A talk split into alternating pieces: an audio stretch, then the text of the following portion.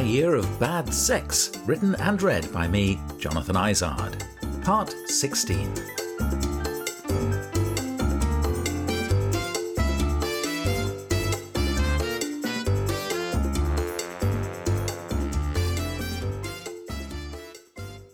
A warning for the sensitive. In this episode, the word fisting will be used. You may wish to skip to part 17.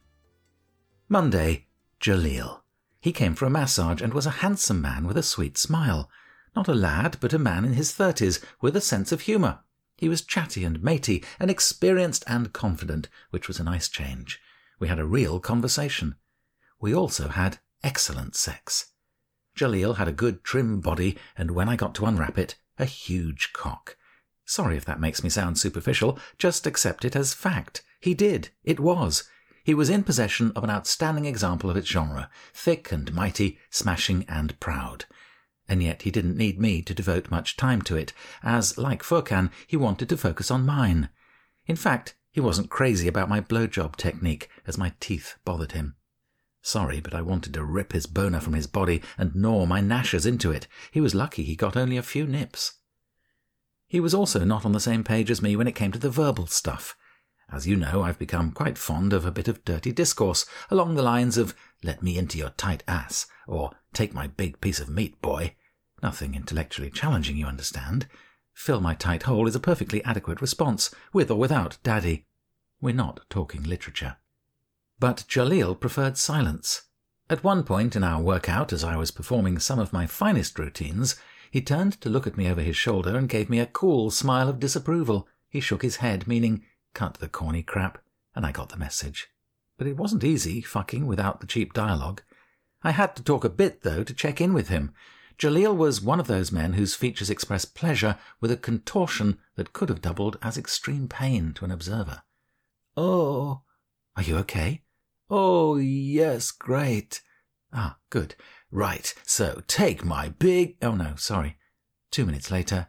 Ah! Oh, shall I stop? No, Ah, I love this. Oh, good. So you love my huge. Oh, no, no, sorry. As if someone had mixed up the subtitles and assigned the wrong ones to the images on the screen. The other slightly odd aspect was that every twenty minutes or so he needed to puff a joint. Not my thing, I didn't keep any dope, but it was fine by me at his place in Islington at future meetings if that was what he needed. Jalil would say, Hang on, remove me from inside him with businesslike efficiency, get a partly smoked spliff from a nearby table, and head towards the bathroom. If I lay back on the bed, he'd say, Come, handing me the vodka and Red Bull he'd mixed for me earlier, and we'd stand by the basin so he could have a few drags and exhale through the open window before spritzing the air freshener around. It was the only place he could comfortably indulge without his landlord knowing. Then we'd return to the bed, actually a mattress on the floor, for round two, then he might get a message and have to take some items to his landlord who lived next door. Then round three. Then he needed another smoke. Then a pee. Then more vodka. I began to wonder if he wanted sex at all. He did, but he needed to control all aspects, not leave anything to organic chance. Finally, we completed all the rounds until we reached our destination. After the Rishes and Clydes and Tommies and Naveens, time spent horizontally with Jalil felt great. It was right up there with Furkan and Willie. It was hot and horny, safe and sexy. He even had a brain. I confess I didn't understand a hundred percent of what he said because of his strong accent, but it was more than half. Way more than half. Our pillow talk on that first Monday was socio-political. I wasn't sure where he was from, and he made me guess. From his name and inflections and skin tone, I was going for Egypt or Syria or Jordan. No, which is the biggest country in Africa? Um, now that Sudan has been divided, of course. Of course. Um, I should know. I didn't. Algeria. Right. So we had a discussion about Algerian politics. No, really, we did. I knew a little, very little, such as the name of the president, Abdelaziz Bouteflika, and how to pronounce it correctly. That seemed to impress him. He gave me quite a lot more detail about the current state of politics in North Africa than I realized I needed, but it was okay to file it away in the might come in handy one day part of my brain. Jalil told me about the death of his mother when he was one year old, and his decision, a few years ago, to seek political asylum in the UK. It seems that in his country to be a gay man was tolerated if you were a top.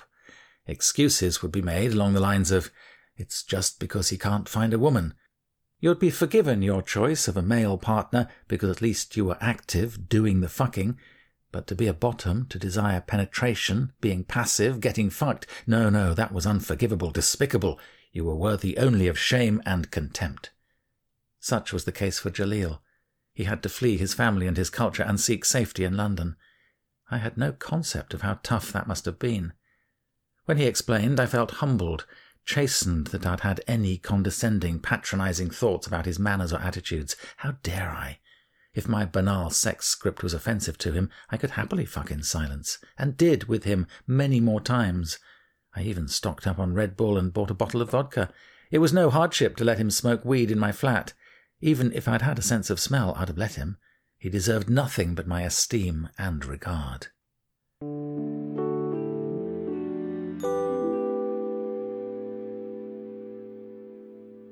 Tuesday, Saeed. His photo online was intriguing. Handsome, as far as I could tell. At first, there was only half a face, as he said he was discreet. I felt peeved by his coyness and pointed out that thousands of people in London see his face every day as he goes about his business, and yet he wanted me to meet him and offer a massage, probably with sex, without knowing what he looked like. He conceded and let me see him clearly. Gorgeous. I was glad I hadn't scared him off. But when we met at the tube, I felt distinctly cheated. He was much less attractive in life than online, and he seemed very, very nervous. I was still residually pissed off with him for trying to remain anonymous, and now I wanted to add, You're not even that hot. Just relax, for God's sake. He came in. We had a glass of wine and the briefest of chats before moving on to the massage. When he took his shirt off, I was aware of something odd, an awkwardness, a self conscious movement, but I didn't look directly. It was only when he lay down on his front, ready for me to begin, that he said, I have a lot of scars, but it's okay. They don't hurt. It was true. A lot of scars. A series of long, dark purple lines, raised like sections of electrical flex, some parallel to each other, and some slashed across in another direction, like dramatic makeup in a horror film. But these were very real. I asked if he wanted to tell me about them. He did. With his face down through the hole in the table, talking towards the floor. I squatted down to make sure I heard every word. His English wasn't fluent, but it didn't need to be. He told me he'd been in a car accident in October 2015. He didn't give me many further details, but in that moment, all my cynicism, annoyance, and frustration with him melted away. I told Saeed I'd been in a road traffic accident too, in December 2015. I don't have any physical scars, I said, but plenty of psychological ones. I didn't see his face. He didn't see mine. But as I laid my hands gently on his damaged body, I felt I was honouring his experience, soothing his pain. When I turned him onto his back, I discovered more dramatic marks on his thigh, a similar arrangement of dark lines, but also with patches of raspberry coloured wounds where the skin had puckered and torn. I touched them softly as if greeting them, hoping to reassure Saeed that I would care for him, and I hope I did. In my own body, I felt a faint resonance of Nathan and his skills in putting me back together. Eventually, we moved on to the bed, and he wanted to come. I sucked him for a long time, but I felt no impatience now. I gave him a first class blowjob, and it had an extra nuance of empathy given the crossover of our lives. I knew we'd never meet again. I replayed all the earlier aspects of our meeting through the lens of his trauma and felt lucky to have shared that time with him. Thank you, Saeed. Go well, Saeed. Stay safe.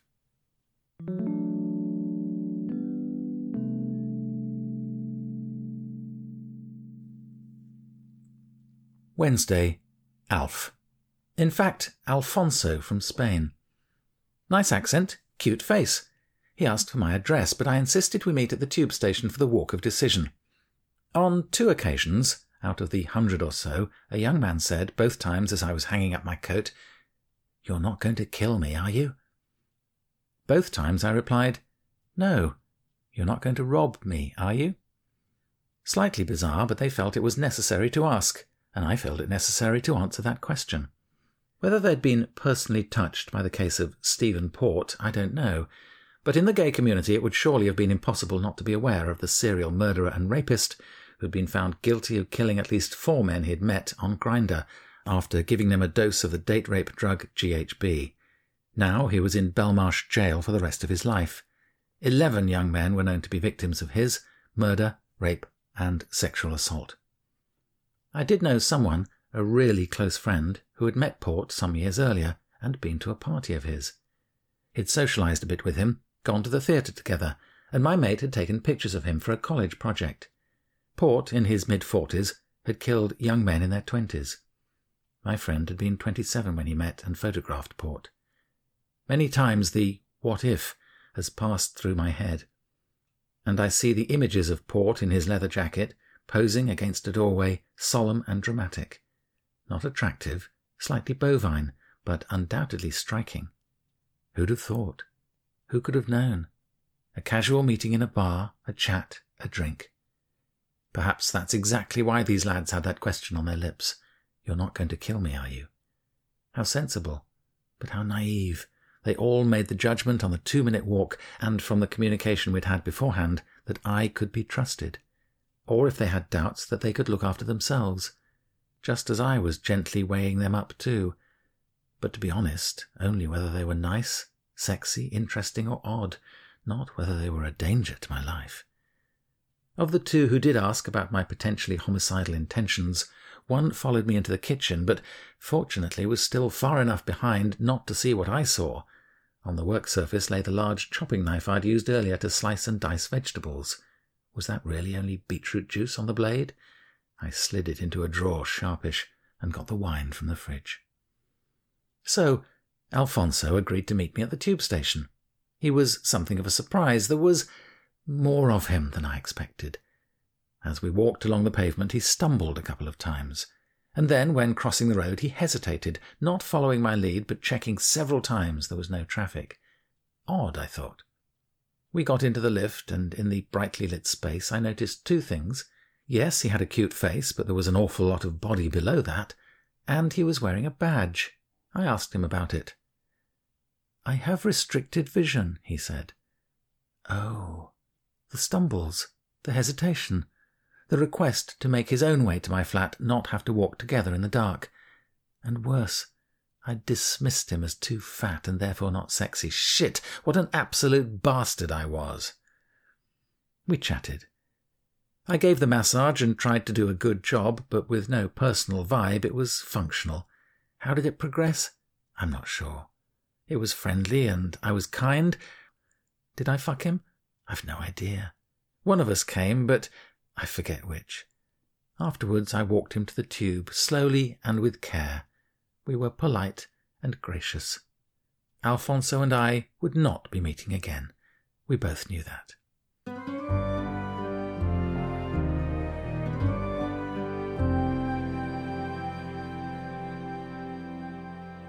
Thursday. No sex. Friday. Furkan came round again.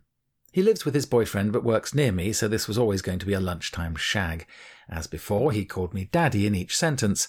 He said he wanted me to take control, but showed me precisely what he needed me to do and say.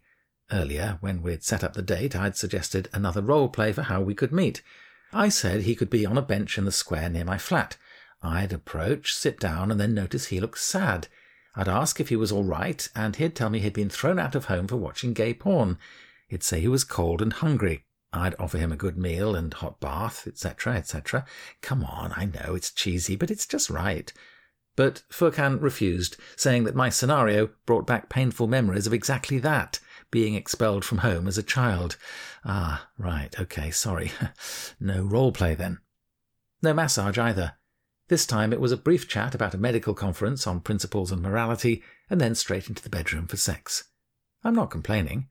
Very good sex it was, too. Lots of dirty daddy son talk, and, as before, I fucked him. His huge brown eyes were still seductive, his luxuriant moustache still made me smile, but the package was of a handsome young man who knew what he wanted and was not shy to request it. He wanted to get fucked, and then requested, in his backhanded way, a pause in the action. Are you wanting to stop for a while, Daddy? Is that what you'd like? So we lay side by side and chatted. Now we were adult and adult. He told me with pride about his book deal, getting his PhD thesis published. We discussed medical ethics, psychotherapy, professional boundaries, PTSD, and his questions about whether trauma can be inherited. I said I didn't think so, although anxiety could be absorbed. He talked about his own mother and his belief that he had certain character traits due to events that had happened to her, not to him. He had clearly been wounded by things that still had their grip on him. Furkan checked his watch and said he had to go. I was fine with that, all of that. The filthy fun and the non-sex chat. It was all respectful, affectionate, and decent. He was becoming a fuck buddy.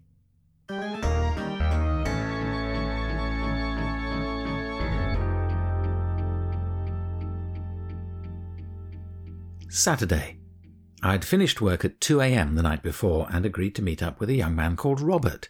He'd called me Sir a few times online, and he had thick, luxuriant hair. In our pre meet chat, he'd said something about enjoying a morning brew and a cuddle. This had a different feel to it. I was intrigued and liked him already. We met at the Brazilian cafe near me, the one I never got to take Gabrielli to, my first date on this merry gay round. Robert was pleasant enough, but he had a very strong Scouse accent. I know it shouldn't have made such a difference, but it did. There was no way he could be my innocent lad with a voice as knowing and world weary as that. I'd be expecting him to tell dry jokes about body parts. It would be like shagging Lily Savage. We had a good yak about our jobs and London and the political climate. Bloody Brexit gets in everywhere. He was a trainee civil servant, had worked in Iraq and Libya, and said he found the UK a bit boring. Well, excuse me. Despite our delayed meeting, caused by his being late, another black mark, I was still up for the cuddle he had suggested. Ignore the accent, Jonty. Focus on the hair. And then Robert announced that he had to go and meet colleagues. He checked his phone a few times. I felt disappointed. Not because he was the cutest man in the world, but the notion of a naked morning cuddle had been dangled before me and then snatched away. Ah, oh, well. Still, I was meeting Ali later anyway. We had arranged for half two at the Tube. I was there by 2.30, of course.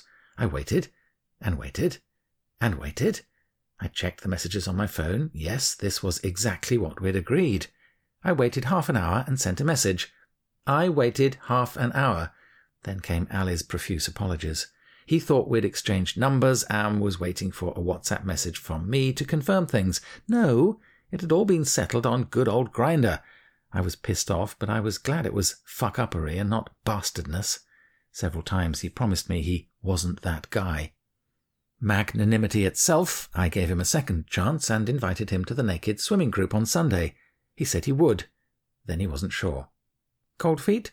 Lack of funds. He said he'd think about it. And did he come? Did he, cobblers? They never do. Never! Apart from, well, apart from the one who did. I'll come on to Pedro later. He would prove to be quite the exception in so many ways. But there's a long list of names to get through first. Bear with.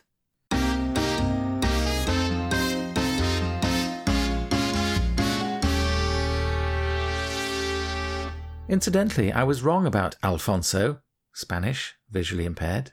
I thought we were on the same page about not wanting to meet up again. Well, no. He got in touch to ask if we could have part two. I was kind but clear in saying no thanks. I said I was out of action for a while. Now, this could mean any one of a hundred things, but if he took it to be code for I have a sexually transmitted infection and am on a course of antibiotics, that was fine with me. God, I hate myself sometimes. Only sometimes, I can hear friends say. Ali turned down the naked swim, but said he'd like to meet after that for a massage. Again, we agreed what time we'd both be at the tube station. Again, 2.30 p.m. I was he wasn't. Again. He was late. Very late. He messaged to say he was ordering the cab. The cab hadn't turned up. The cab was lost. He was now in the cab. He was at Islington. He was at King's Cross. King's Cross? I'm bloody furious. I walked over to the other side of the road to stand in bright sunshine, and that did at least help a bit. Then Ali said I shouldn't wait any longer. Go home, and I'll come to you. Although it wasn't my habit to give my address too early in proceedings, on this occasion I went home and waited, checking the table, the oils, the towels, the towels, the oils, the table.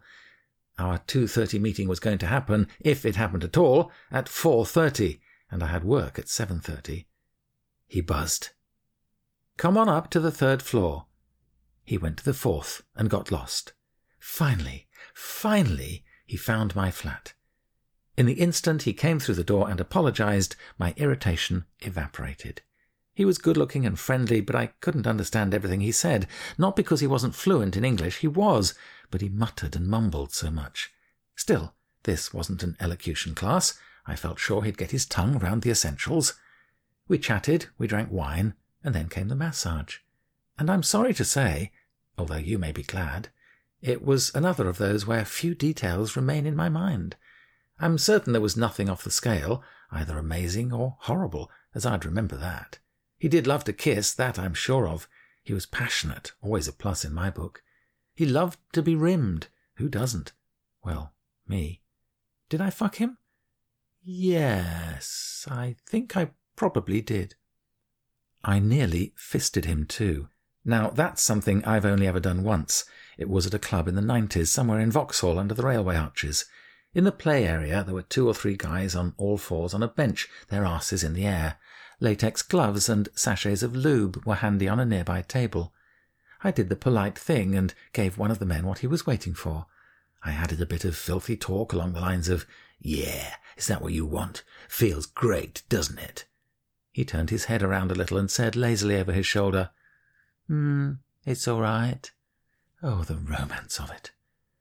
With Ali, it was nearly but not quite. We chatted again after the sex. He noticed something on the blackboard in my kitchen Oliver WTF. I'd written it there after a recent conversation with him that had left me confused, more confused than usual.